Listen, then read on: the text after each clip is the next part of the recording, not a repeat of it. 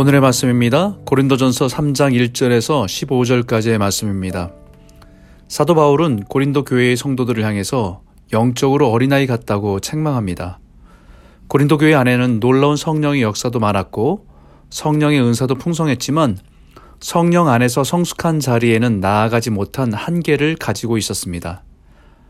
오히려 자신들이 받은 은사가 크면 클수록 자신의 삶에 나타난 성령의 역사가 놀라우면 놀라울수록 교회 안에서 다른 성도들과 갈등이 심해지는 것이었습니다.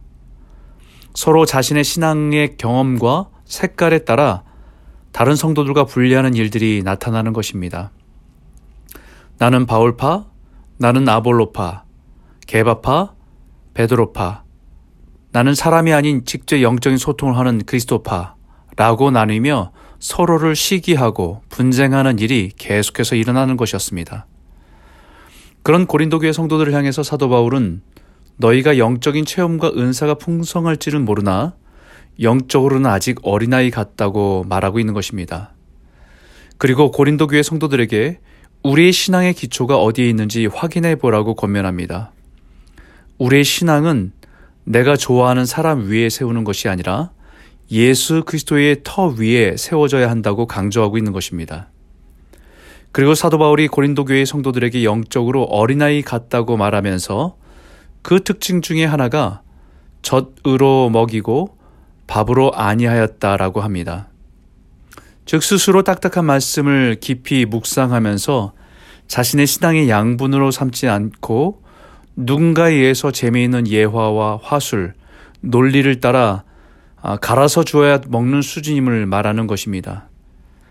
그래서 자신의 신앙의 기호에 따라 탁월한 화술과 논리를 갖춘 아볼로를 선호하는 성도, 말은 어눌하지만 진심으로 섬기고 가르친 사도 바울을 선호하는 성도, 그래도 예수님 가까이 있었던 자로서 현장감 있게 그때 이야기를 전해준 베드로를 선호하는 성도, 그리고 자신만의 영적인 체험으로 스스로 자신의 영적으로 굉장히 깊은 사람이라고 자부심을 가지고 있는 성도와 같이 자신이 선호하는 사람, 자신이 경험한 그 터 위에 신앙을 세우는 것은 어린아이 같다고 말하는 것입니다.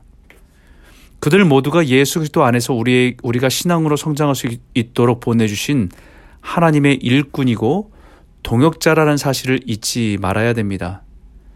그래서 점점 사람을 의존하기보다는 하나님의 말씀을 읽고 묵상하고 그 은혜를 가지고 예수 그리스도 위에 신앙의 뿌리를 깊이 내리고 견고하게 성장해야 한다는 것입니다.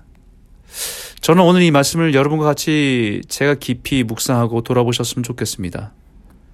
우리의 신앙은 견고하게 성장하고 있습니까? 환경과 상황, 혹은 누가 설교를 하든, 누가 가르치든, 여전히 예수 그리스도 말씀 위에 우리의 신앙의 뿌리가 깊이 심겨져 있어서 자라고 있습니까? 온라인으로 드려지는 예배의 현장감이 떨어져 은혜를 누리고 있지는 못하고 있지는 않습니까? 재미가 있는 예외가 없어서 말씀이 잘 와닿지 않고 있지는 않습니까? 누군가 옆에서 격려하고 함께 할 때는 그래도 나름대로 신앙의 생활의 틀이 있었는데 정말 이제 혼자 매일매일 성경을 읽고 묵상하고 그 은혜를 누리며 살아가는 것이 어느샌가 무너져 버리고 있는 것은 아닙니까? 목사인 저도 코로나로 인해서 변해가는 여러 가지 상황들이 저의 개인적인 영성을 지켜내기가 참 어렵구나라는 생각을 매일매일 느낍니다. 매일 정해진 시간에 성경을 읽고 묵상하는 것, 정해진 시간에 기도하는 것, 어떤 틀이 있어서가 아닌 혼자 스스로 지켜내고 만들어가야 하는 것이 정말 쉽지는 않다는 것을 깨닫습니다.